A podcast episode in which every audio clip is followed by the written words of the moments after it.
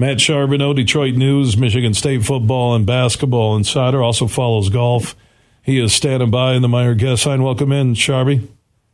How you doing, Huge? Thanks for having me. So, are you going out to California or staying back for the football game? I, am looking at the Pacific Ocean right now, my man. Oh, you I mean, are. You're out. That's the way to do it. Man, do, yeah. they, do they let the media get a? Do you guys are you guys allowed on the aircraft carrier prior to the game, or is it only a one time thing?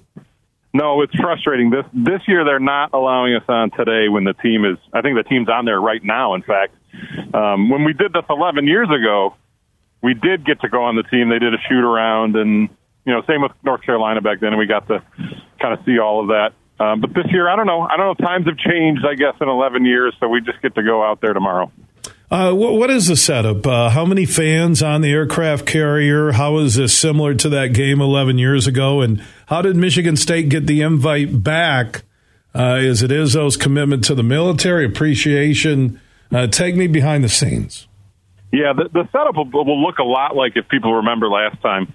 Um, I think there was about seven, eight thousand seats last time. It'll probably be right around that again this time, maybe a little less. But um, yeah, I mean, this is this is something that Michigan State and Gonzaga had in the works um, before, and then of course the pandemic, like so many other things, kind of kind of put a wrench in that. And so when they kind of resurrected the idea here, and the funny thing was it came late. I mean, the, the schedule was basically done, um, and this was kind of a late request. And and at that point, Tom Izzo believed, you know, with all the things he's done with the military and you know Michigan State's involvement in this in the past, he he didn't feel like he could say no or that he wanted to say no. So it came together late, and they added it in, and it's just the first of many uh, rough games coming up here for Michigan State. But it, yeah, this, this is something Tom Izzo loves, and, and I don't think you'll ever see him say no to something with the military.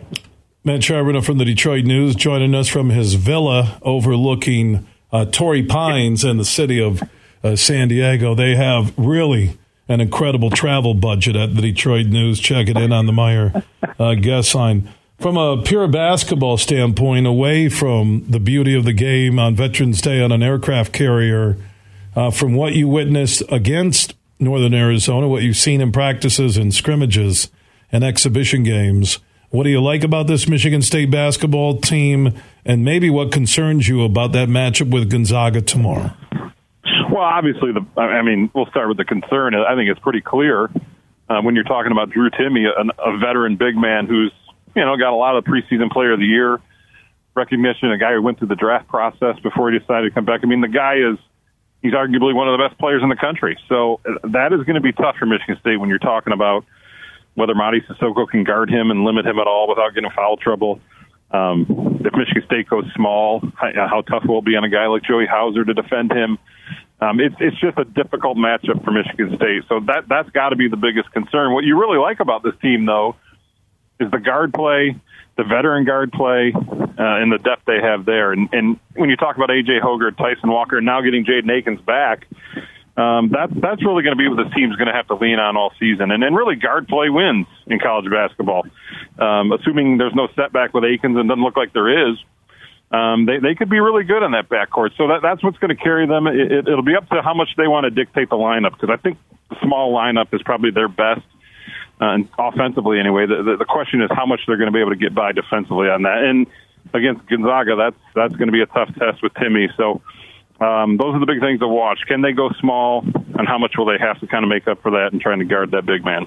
Matt Charboneau from San Diego, Michigan State, Gonzaga on the aircraft carrier tomorrow. So uh, with Michigan State playing football at 9 a.m. Pacific time on Saturday at home back here in Michigan against Rutgers. Are you taking the red eye back on Friday night after the basketball game, or is somebody else filling in for coverage in the Detroit News and on their web and social network pages for the Rutgers Michigan State football game? Well, here's the beauty of this. I, I got the best move. I'm I'm on the red eye with with the likes of Graham Couch and Kyle Austin and and we'll be back. Um, but lucky enough, I'm going to get Saturday off, so I'm going to get home and go to bed, and then maybe uh, wake up and watch the game from my couch. So uh, I, I caught a break on that one. Uh, in Michigan State, do they catch a break with Rutgers? I like Rutgers' defense. I think they played well most of the season. They just they, they struggle on offense and they they turn the ball over a lot. What about this football matchup with Rutgers Saturday at Spartan Stadium? Yeah, you're right. I mean, they they are a solid defensive team. I, I've liked the way Michigan State's run the ball a little bit.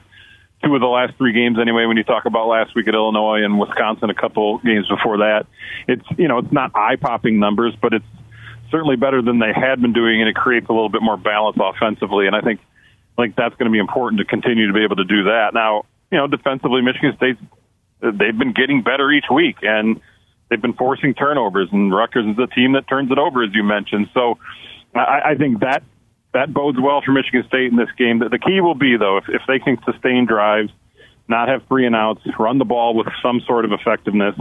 I think they'll be in good shape with this one because I, I like the way the defense is playing, and, and Rutgers, you know, probably playing a freshman quarterback again. It's going to be another tough spot for them. Enjoy your trip uh, the night. Uh, I'm sure you and the MSU media members will enjoy uh, the West Coast there in San Diego. And uh, the aircraft carrier game tomorrow is fantastic. Can't wait to see it on TV. Uh, safe travels, my friend. Thank you, Charby. Thanks, man. See you. All right, Matt Charboneau checking in on the Meijer guest line. And Meijer proud to be longtime partners with Michigan State University Athletics.